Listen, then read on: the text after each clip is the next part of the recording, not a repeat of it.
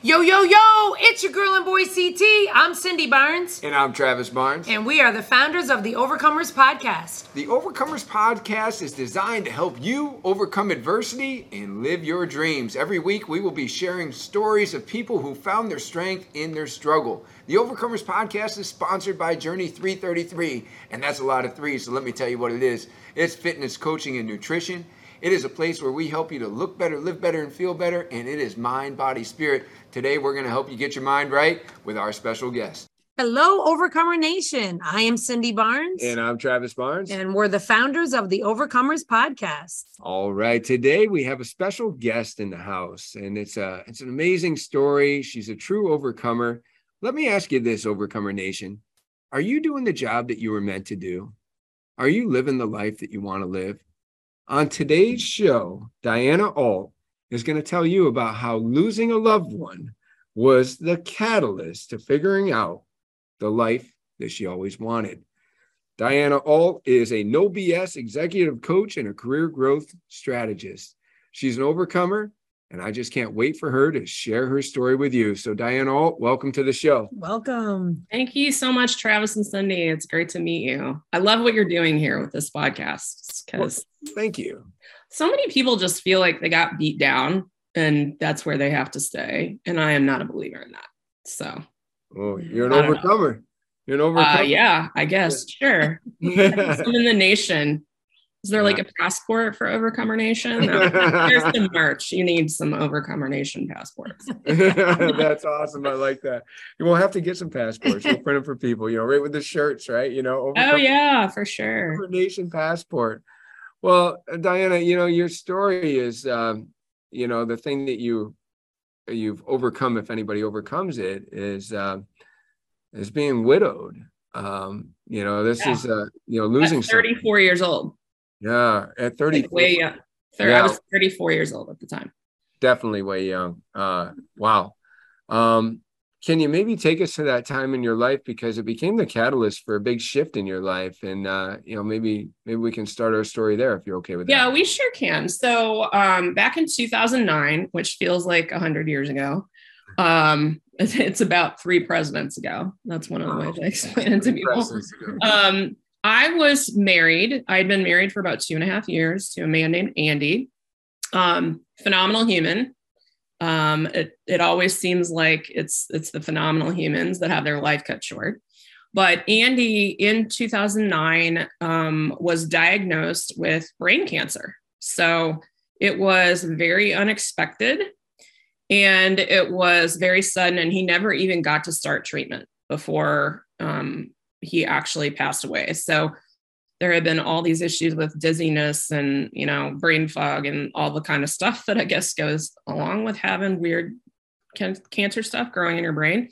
And we had um, been trying for a few weeks to sort it out. He had to have a biopsy, and, and the diagnosis came back with a very aggressive form of brain cancer, usually found in children that are like five years old or younger. And he was 40 at the time. So really, really strange stuff. And at the time that he got diagnosed, or right before that, he and I both had been working in highly stressful jobs in IT. Um, in environments that were negative. You know, we worked at different companies, but we dealt with some of the same stuff of, you know, lots and lots of politics, lots and lots of toxicity. I experienced um, very aggressive bullying from some women that I worked with and um, tons of overtime. Like we were not spending our time together as a couple because we were spending our time at the office more than we should have been. And immediately before Andy went into the hospital to have this surgery, he actually had just gotten an offer for a brand new job working with some people that he'd worked with several years before. So, like, he was on the path of I'm escaping the ridiculousness, I'm getting out of this situation. I'm going to go work with my good friends. And then boom, you know, cancer. So, and in my case, I had also a few weeks before that finally left the bad job, got a much better new job. So we were on this uptick and we felt like, yes, life is great. We're going to have our, you know, we're going to get our time back. We are making more money. We can start planning to have kids, like all that kind of stuff. And then it all got cut short a few short weeks later whenever he had a seizure and died right before he was supposed to start training or supposed to start chemo and treatment. Wow. So, yeah. that was um, one of those period. You ever have like the period of time where it seems like ever it's a condensed period, but it's stretched, kind of like those first few weeks of the pandemic felt like five years. Yeah, right. Mm. You know, like that was my life. Only I was the only, you know, I, my, me and my husband and our family were the one, the little bubble that was experiencing that while the rest of the world was going on more normally. But it was a, a few week period of time that felt like months and months and months. So, yeah, yeah you know, 34 mm. years old, you're, you're widow. 40. Mm-hmm. You were 34? I was 34 and he was 40. And we'd been married 40. for two and a half years. So young, so young to leave this world so soon and and so young for you to to be widowed. Uh, and I'm sure, you know, I've been in those moments of tragedy where, you know, 60 seconds seems like, you know, 60 minutes or, you know, mm-hmm. 60 hours. And, and, so I can only imagine how life just kind of slowed down and, uh, you know, made you wonder, you know, what's happening to me and, and where am I going to go with this? Uh, but you describe it as being the catalyst. In fact, you know, we we talked about that. How, you know, as we brought you on the show today, how losing a loved one can be the catalyst to figuring out what you want to do. And and you know, what were some of those thoughts as you began to work your way through all those phases of grief that you must have gone through that you know led you to where you are today? Well, you know, one of the one of the interesting moments that happened was there was about 3 weeks between when we finally got the diagnosis back for my husband's brain biopsy and when he actually passed away. And I'm a person of action. Like I've had a long successful career doing a lot of big things, you know, I feel like I always have something going on on the side, some projects like I'm doing stuff all the time. And so my attitude was like, okay, well, the doctors say we're going to do this and this is how we're going to do it. And he was on board with the whole thing. And so we were working our plan. And for the most part, I do optimism. Mm-hmm. So I'm not Pollyanna, but I'm like, if we're going to do this, we're going to have a good attitude about it. Mm-hmm. And so mostly I felt like this is beatable. We can do this. We can work this plan. And then there was this one day, though, where I just didn't feel like this was going to pan out the way that anybody wanted. And so I went to the hospital, which was just like five minutes from my house. I went to the hospital and was hanging out with my husband that day. And I told him, I said, I don't know how to do this if this doesn't work out. Like, I have this really bad feeling today, like, you're not going to make it through this. And my exact words were, um, I feel like if you don't make it the last day of your life is the second to last day of mine, because I can't do this. Like, I, I don't know how to function. Wow. And he looked at me square in the face and said, That is the stupidest shit I've ever heard in my life. Wow. And so he said, Your job is to live and to live well, whatever that means for you. So don't worry about what the family says. Don't worry about anything. Um, but that's your job. And he also said, if you truly feel that way, call my brother-in-law and and get the guns out of the house. Cause you know, he's like, I don't want you having like, you know, we don't want to have the weapons in the house. We want to keep you safe, whatever. But he's like, this is the stupidest thing I've ever heard. Your job is to live and live well. And one thing that's really unique with younger widows is that they often don't have that conversation. Yeah. Um, younger couples think they're going to live forever yeah. even people in their 30s and 40s think they're going to live forever. So I had a conversation that most people do not get to have. And so that sat in the back of my brain. And what was wild is the next day I woke up feeling again like, okay, we're doing the plan. Like this, here's yeah. what we're doing. We're, we're working this plan. And then that conversation, though, was very important a few weeks later when he actually died because he had a seizure, ended up in the ER you know, doing the CPR things that they do in the ER when you have a seizure and your heart stops and all of that. And after they called him and pronounced him dead, like they take you to a little room in the hospital when bad stuff is going on because they want to get you out of the regular waiting rooms. They don't want you upsetting any other patients or patients' families or things like that. And I was literally in the little room that where they take you after that, curled up on the floor in the fetal position and weirdly by myself for a short period of time. So, because there's people in and out, but I had this moment where I was by myself and I was lying on the floor in the fetal position and I vowed to have an awesome life. I had no idea how I was going to do it. I had absolutely, I didn't even know what it meant, but I knew that that was what I was supposed to do. So the conversation had happened. and then the the the worst had happened and i had to make a decision in that moment and i am not convinced that i i don't hopefully i would still be here but i don't think that i would have done the things that i've done in the you know 13 years since then i don't think i would have helped the people that i've helped i don't think that most of what i've done lately would have happened if i hadn't made that decision in that moment wow hmm. what was your husband's name again andy andy andy wow I, I mean, your story gives me chills. You know, good. I did it right. Yeah, well, you know, that's the goal. Like we're we're here to make people feel stuff because you don't make decisions. You know, like you don't make decisions that you need to make if you don't feel. You don't take action that you need to make if you don't feel. You want to think too, but most of us spend far too much time thinking and not enough time yeah. feeling. So. Well, well, you know, I mean, I just think that uh, one, you know, Andy is a, is a real hero of this story. Uh, he had he responded to your pain in such an honorable way, you know, telling you that your job was to live and live well.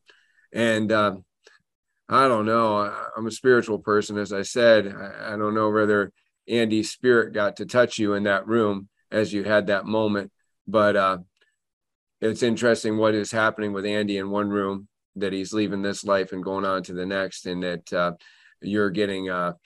Uh, this moment of uh, what I'll call divine inspiration, uh, because you know now you go on to change lives and uh, you know teach other people how to live well in their yeah. careers, right? Uh, yeah. So amazing, amazing, and uh, so yeah, so that was uh, you. You determined that your job was to have an awesome yeah. life. You know? So yeah. Yeah, and so- I, I've had I don't even know how many times that I've said to myself, and I've been in some low because like some low states. I cannot it would be I do not want anyone to think, oh, she made that decision and everything was fine. No, it was right. not freaking fine. Like, yeah. no. That was the decision that helped make things okay in really bad moments or made there be the potential to dig myself out. And there were times when I had no clue, and all I could say to myself was, I made this promise to myself. Mm-hmm. I don't know how to do it, but I can't stop trying. So, wow. wow.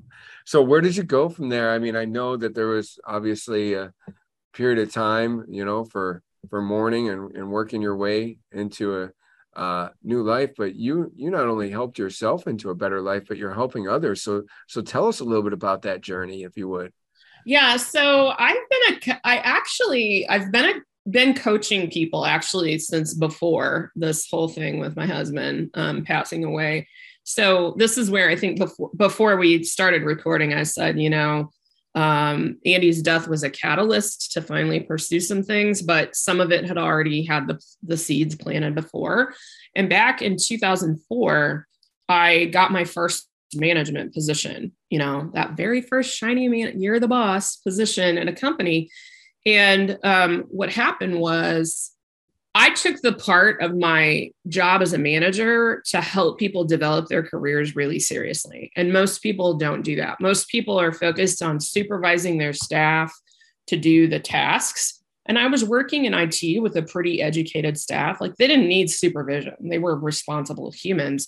So I was more interested in how do I make sure these people will stay happy in their career and, and they have an opportunity to grow. Because I've always been a person since I was really small that wanted to you know, try new things, learn new things, you know, do new things. And I really liked that part of my job. And my director at the time was like, You're the only one of my managers that's actually operating this way. And I was his newest manager too. Um, and I took it to the degree of it wasn't just about upskilling so that you can do the job on my team better you know i can if someone on my team wanted to apply for a, a, job at a different company or a job you know in a different department and that was the best thing for them like i was their biggest cheerleader in trying to make that stuff happen. So i've always been really interested in people having the opportunity to just thrive at work because um, i've always I- uh, identified with my work. Sometimes too much i would say but i just feel like we spend too many hours of the day on our profession like let's work shouldn't suck. So let's make sure the work doesn't suck. It should feel good. Um, and then from there i kept on serving people free you know like i was a part of some professional organizations here in the kansas city area where i live. And um, i remember a, a big time frame where the, I started to get more and more interested in coaching people was during the Great Recession. So that whole 2008 ish collapse, which was like a year, year and a half before Andy died. Um, there were a lot of people that got laid off, and a lot of people in my specific area of professional expertise were getting laid off because project managers and business analysts are what I worked with, and they were some of the first ones cut in the recession because, like, you can't write code without a developer, but we can muddle through managing the project without the project manager if we've got to cut some people.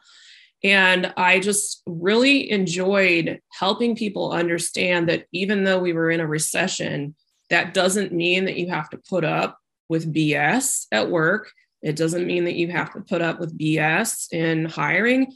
And it doesn't mean that you have to pretend like it doesn't make it a good idea for you to pretend to want something that you actually don't want whenever you're in the job market. Mm-hmm. So um, I was doing, you know, informal mentoring and sometimes presentations and workshops and things like that, either on my own or with other people. And I really loved it because there were people that, in the middle of one of the worst economic situations we had seen in my career, they were managing to go find jobs that they liked. They were managing to get raises. They were managing to be happier at work. After my husband died, I actually took a pause. Like, all I could really do for a while is just like tend to my own needs. So show up to my work, do as good of a job as I could. There were a few months when I was really glad that they let me keep my job that was very new because I feel like you remember the line in Office Space where Peter Gibbons says, I do about 15 minutes of actual work a week. Okay. So I felt like I felt like I had a lot of periods that were like that, but it wasn't because I was disinterested. It was just because I was not really functioning yet. So um, I spent some time focused on that and just trying to come back from being numb. And then um, by about 2012 or so, I was back coaching people again. And that's the point where people started saying, like, can I give you money? I was mm-hmm. like, what? You want to give me money? Like, is that a thing? I didn't know that was a thing. I just knew that I help people.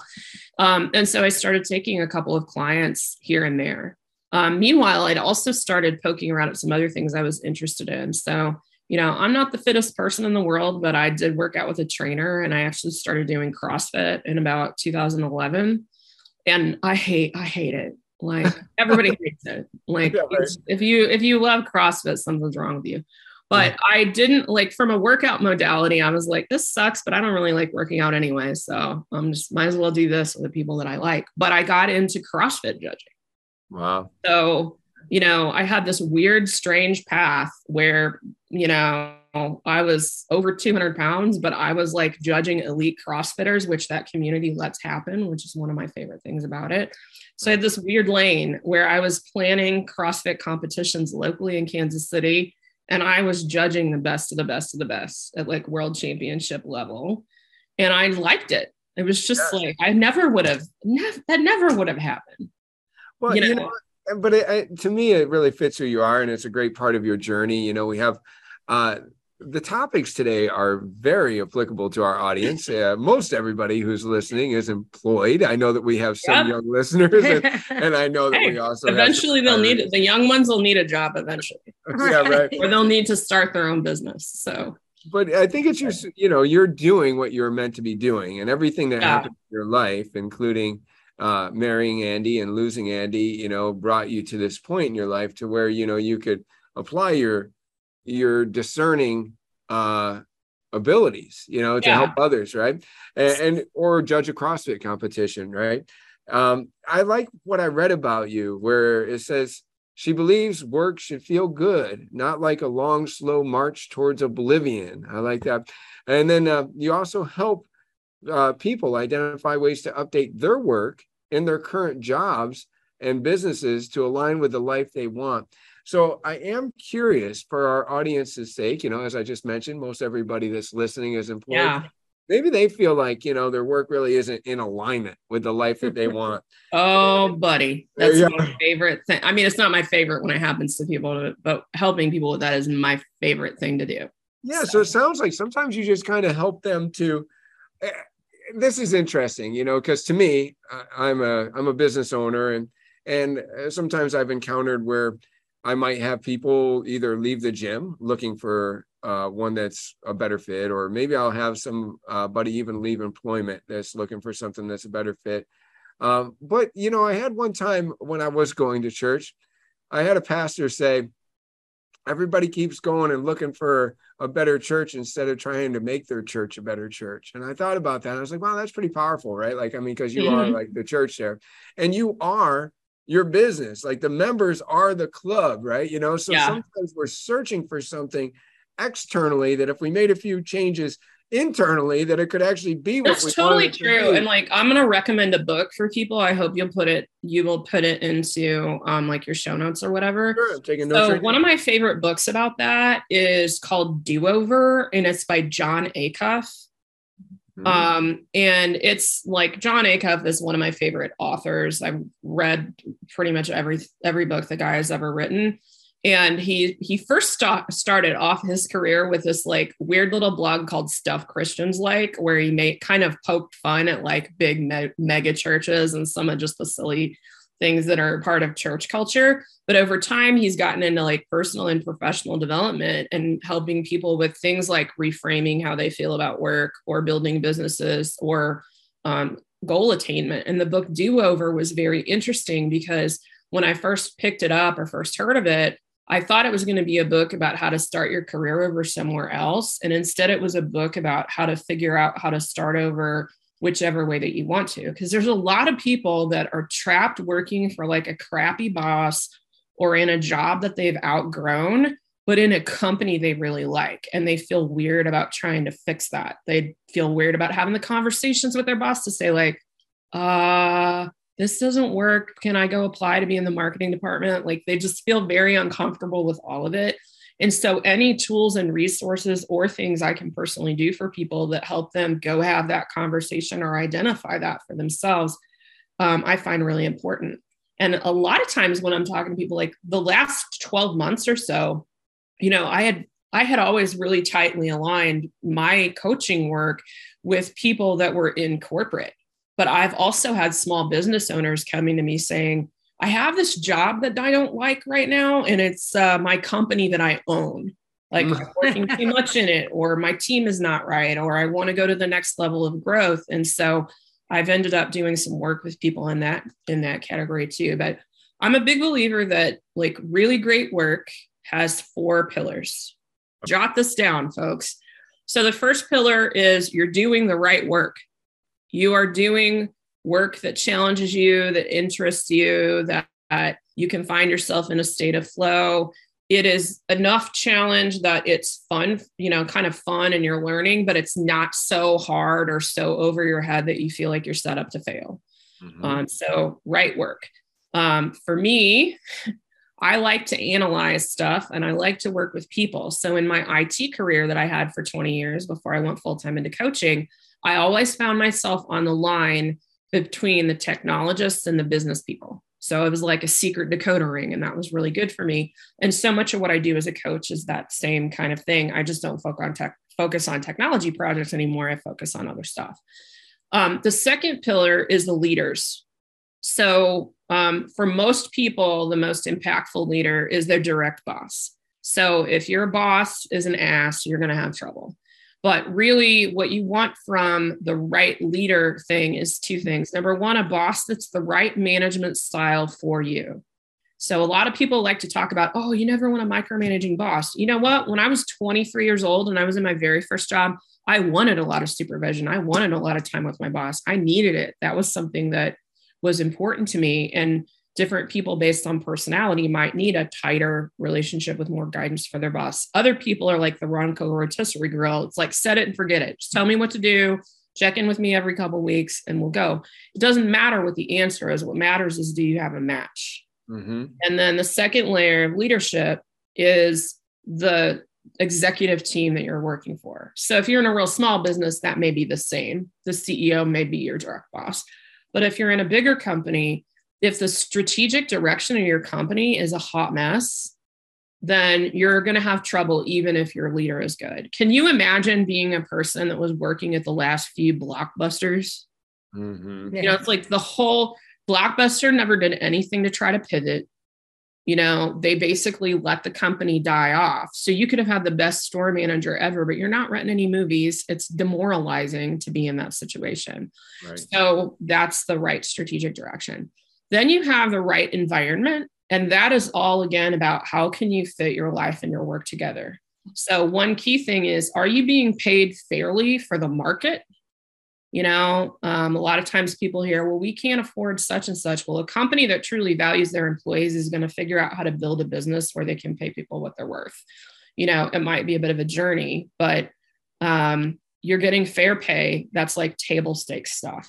You're also getting the benefits that you need. You know, some people don't need any because they have a spouse with great benefits. Some people need the best Cadillac health insurance ever because they have really bad medical situations again doesn't matter and then there's things like um, is the level of formality at this job appropriate you know are we got are we all kind of at that gritty you know sitting or sitting around the card table in the garage doing our tech startup thing or is it a more formalized bigger you know more structured kind of environment um, and can I do the things that I want to do in life? Do I have enough PTO? Do I have enough flexibility? Flexibility has been the whole conversation for the last two and a half years in the pandemic, but it's always been a thing. So that's environment. And then finally is culture.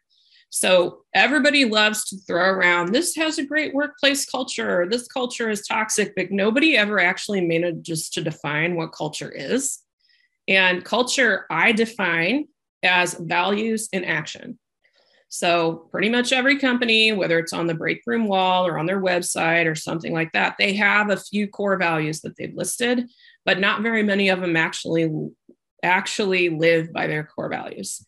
And so when I'm working with clients that feel like they have a culture mismatch, I I, I want to understand first off how much overlap do you really need between you and your business? Like that's it's a very personal thing. Some people are just like i'd like them to not kill and steal from people you know? Other than that i don't really care what the core values are.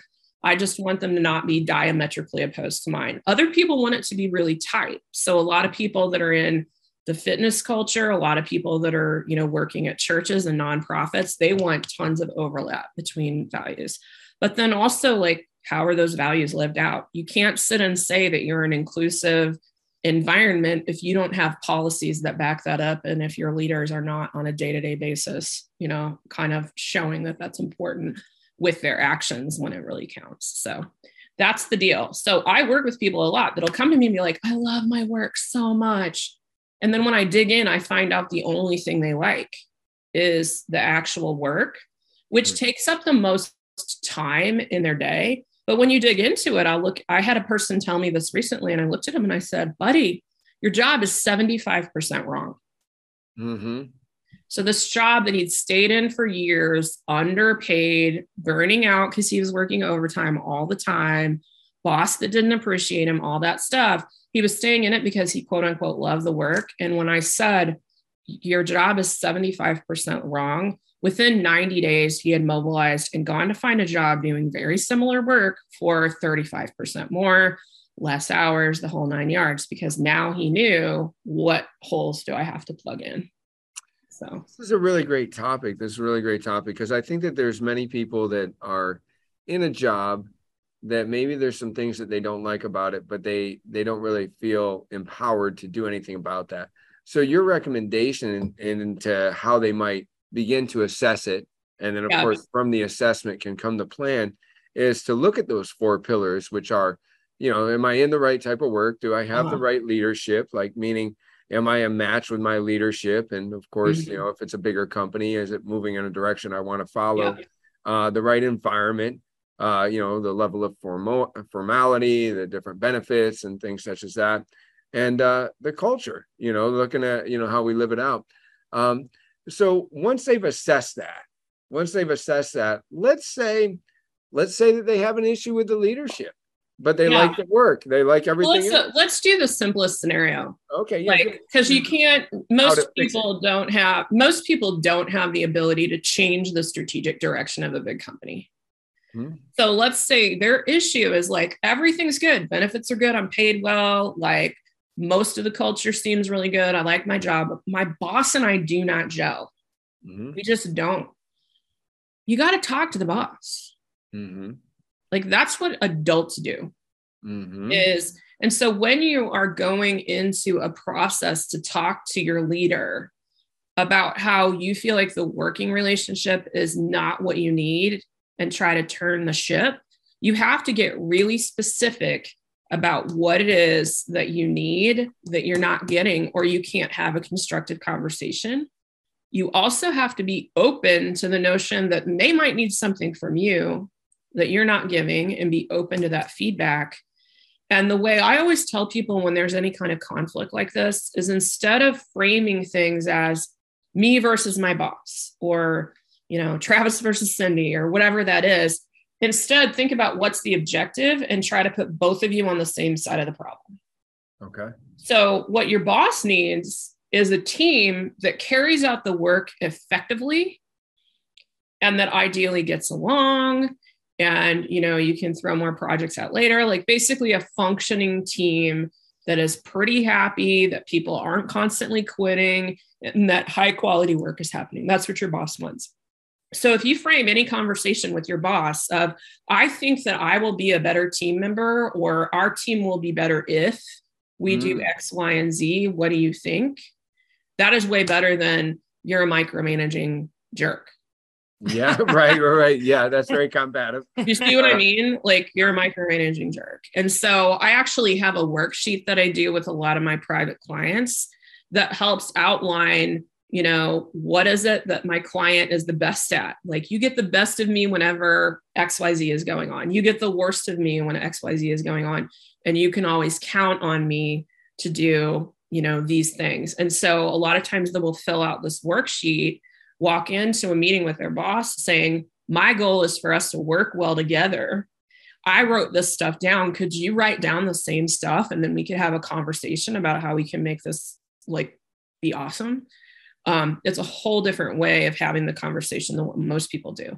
Most people are very comfortable framing themselves as the victim. Mm-hmm. And in some like, and I don't mean to dismiss, some people are victims. There are there are bosses out there that are toxic. There are bosses that are out there that you can't do anything right for. There are people harassing. There are people that are literally incompetent to lead others. I mean, that's not what I'm talking about though.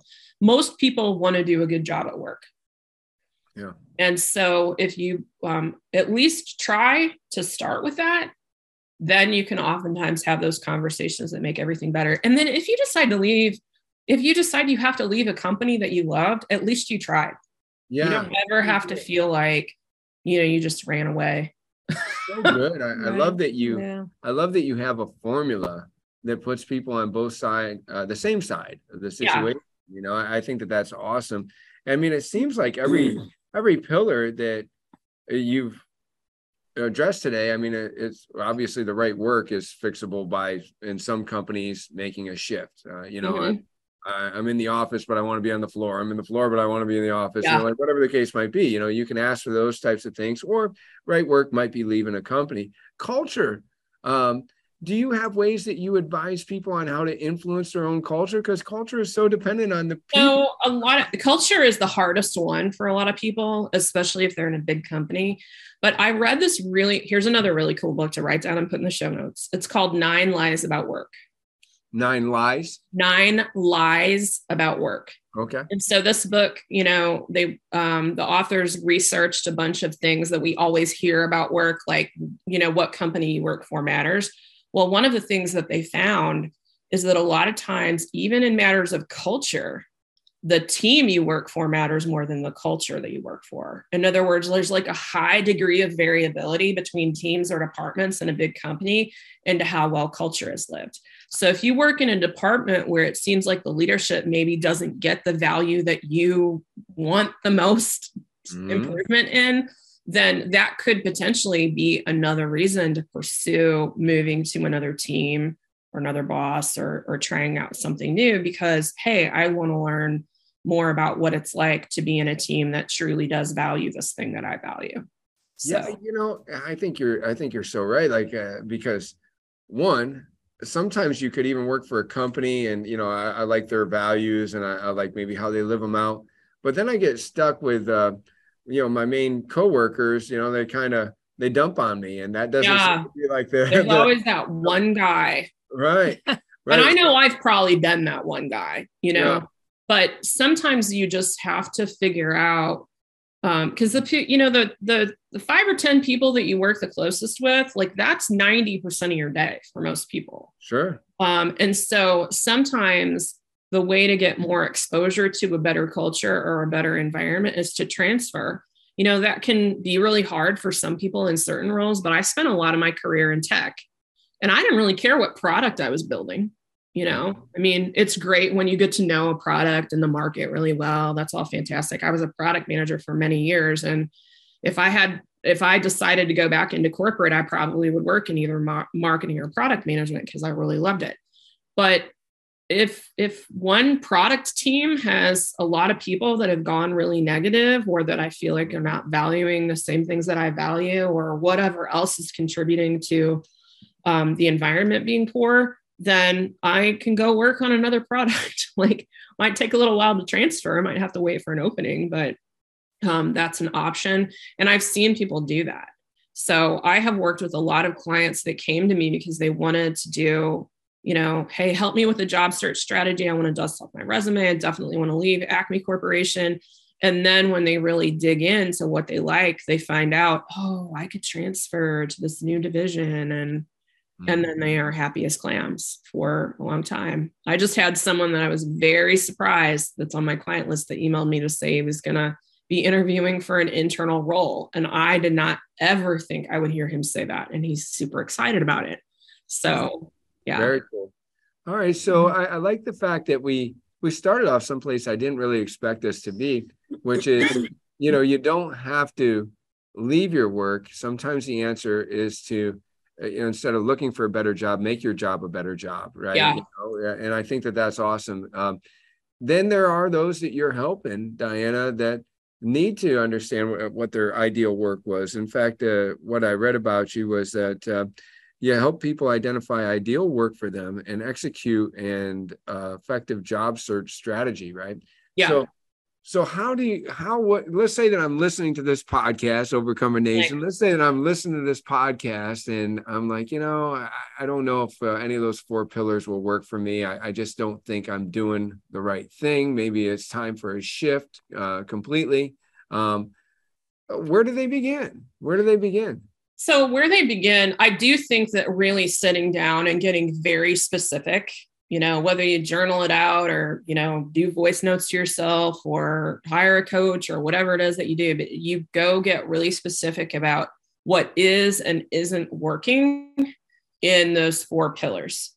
So you have to see where you're at before you can start to move forward. You know, the GPS has to know your starting point before they can tell you how to drive to Disney World or wherever the heck it is that you want to drive.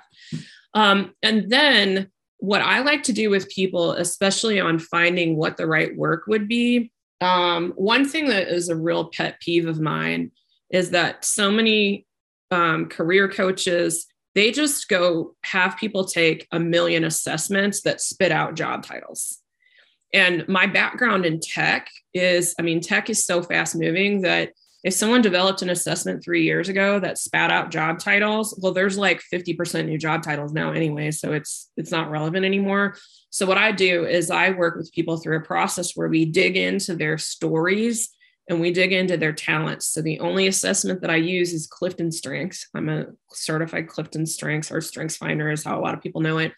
Um, coach, and we just, are you she's a, a, she's a wooer I'm a wooer. are you are you a woo? and Oh, i I'm forget gonna what have i you am guess what don't- I am. This will be fun. I'm action oriented. I don't stop at red lights or something like that. I forget that. Oh my gosh, It's been a while. that's hilarious. Yeah. So you're you're a woo. Well, I like to work with people on like when were you happy at work? So there's there's a lot of writing, or if people prefer to like record a little video, but I want them to process information about what is and isn't working for them. So I have people write stories up about, you know, when were you really happy working on something? And for some people, if they've hated their job for years, they might have to think about like a volunteer activity that they did or you know, a project they put on at their church or something else they did. I've had people figure it out from jobs they had in college 25 years ago, what they should be doing now. Um, and then look at talents. And then there's a, a strong networking component. a lot of times to what I do. So whenever I'm working through things with people, we start with the whole universe and then we narrow down based on what people like. And then when we get to a certain point where we have a few options, I will very often suggest people go find someone that does that job and go find some people that hire for that job and come back and tell me, do you think that that's suitable for you? Well, you can do, you, I mean, like, it's great to have a coach and I love working with people, but I can only work with so many at a time. You can do this yourself. Right. Um, and then basically, the most important thing though is to throw away everything that you have been holding on to and just for a hot second be open to the idea that the answer might be that you're going to move from being a CPA to a yoga instructor. I've never had anybody do a change that was that big, but if you at least allow yourself to dream for a little bit, then it can be really helpful. And once we get um, some of that information, you know, together, we start getting our arms around what people like to do. Then we start applying practicality to it. Like, okay, yeah, you found out that this is a job title you're interested in pursuing. Are you going to have to go to school for six years to do it? Because if you're telling me that you want to be a doctor, we also have to find you something to do while you're going to go get qualified to be a doctor. You know, you've got to have an interim plan.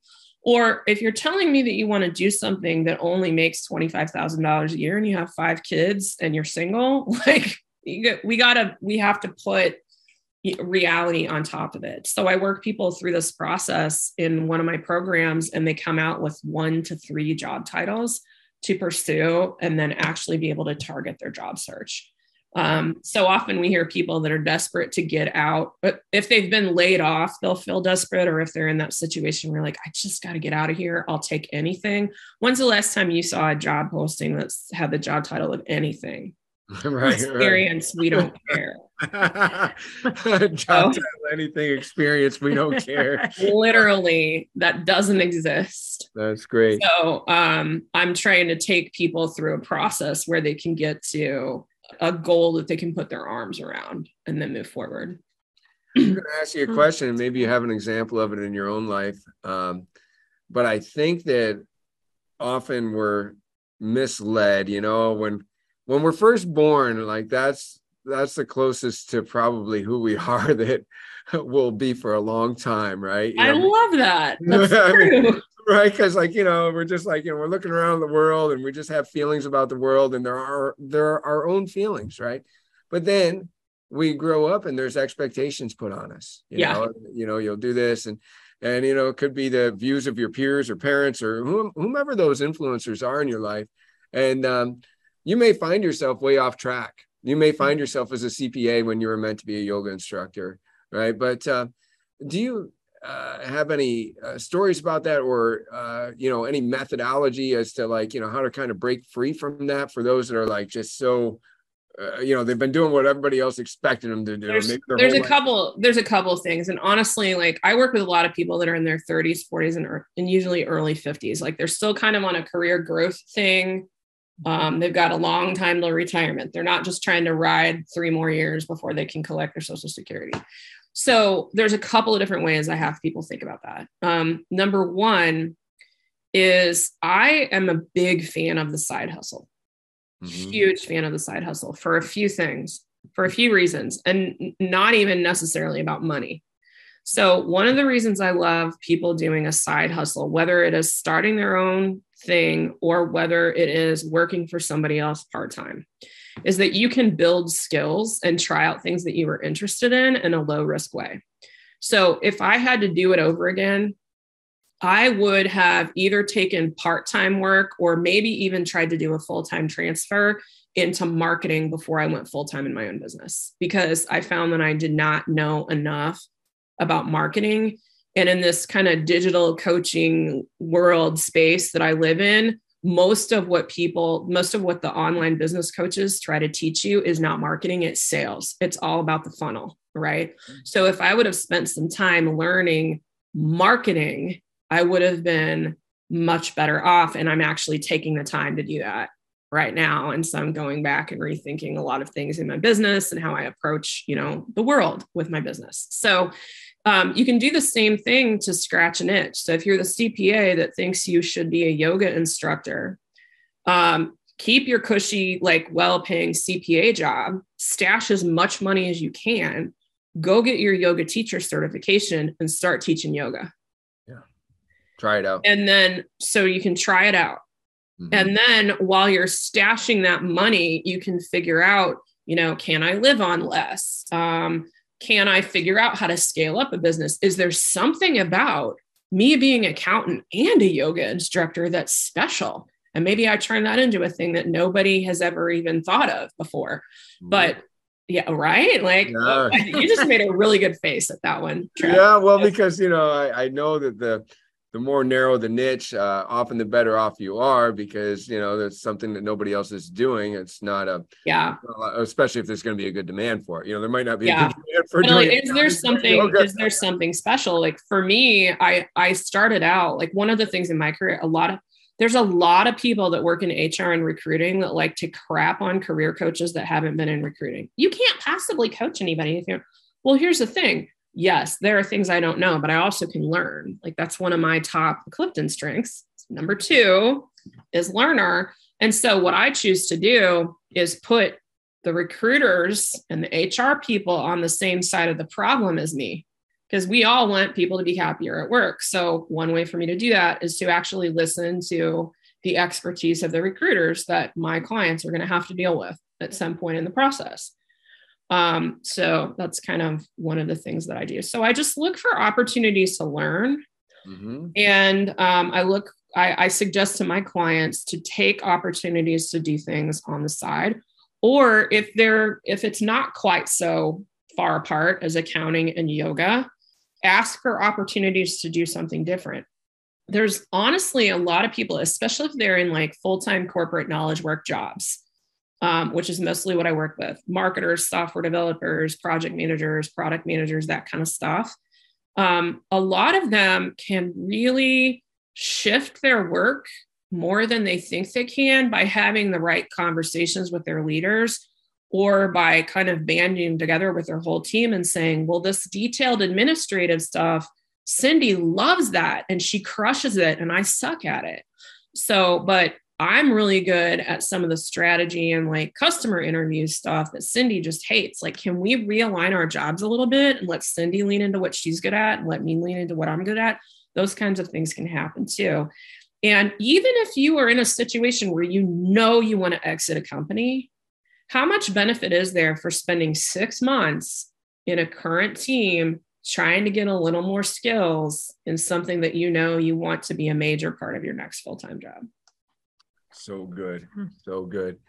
You know, this is really awesome information for our audience. And, uh, you know, you're clearly doing what you're meant to do. Mm-hmm. Um, and, and, I'm sure that a, a, lot of like what you help people uncover is their passions, right? You know, right. just like, you know, this, this, you know, what are you passionate about if you just feel like, you know, so lost at where you're, yeah. where you're at, you know, like, is it that yoga thing or whatever it might be? Um, how do people how do people get to work with you? What, how do they get to work with me? Oh, this is my favorite question. So, um, so I'm primarily doing one-on-one coaching right now. Um, the best way to get a hold of me is you can email me at Diana, Diana at dianaalt.com. So you can put that in your show notes, or you can go to um, my website, which is dianaalt.com, and go to the contact us page. That's another option. I'm also all over LinkedIn. So I post content, you know, LinkedIn and Facebook right now are my primary platforms with a little side of Instagram. I'm a Gen Xer, so I joke that I'm too old for Instagram, but um, you can find me on any one of those platforms as well. And typically, just shoot me an email and let me know what your question is. And then, um, depending on what's happening, I may have you book a call with me because I, I basically do a free call to figure out what's happening with you and are we a good fit for coaching. Um, that program I described where I take people from like, you know, the the world is your oyster down into one to three um, possible job titles. That's like my favorite program to do with people. Um, but I also have programs to help strategize job searches and things like that too. So I, I get on the Zoom with people, figure out where they're at, which one they need, and then we go from there. There it is, Overcomer Nation. So if you're looking to maybe make your job a better job or looking to just find out what the heck you're meant to do, uh, maybe you should reach out to Diana. You mm, know, I yeah. won't say maybe, I'll say reach out to Diana. uh, any final words for our overcomer nation like such as uh you know life is too short not to be doing what you love or what do you tell uh, that's really good. I like that one. So i'll let you have said that one. Here's the thing i'll leave people with. What you want matters mm. i think so often we are especially parents we are like we got to keep the kids happy we have to keep the boss happy we have to keep the spouse happy we got to keep the friend happy we are focused on everybody else except for what we want. And you sure do not want to get to be 40, 50, 60, 80 years old, never having done anything that was for what you wanted to do. That's so good. That's so good. Well, Diana, thank you for being an overcomer and thank, thank you for being on our show today. I appreciate it. Yeah, thank you.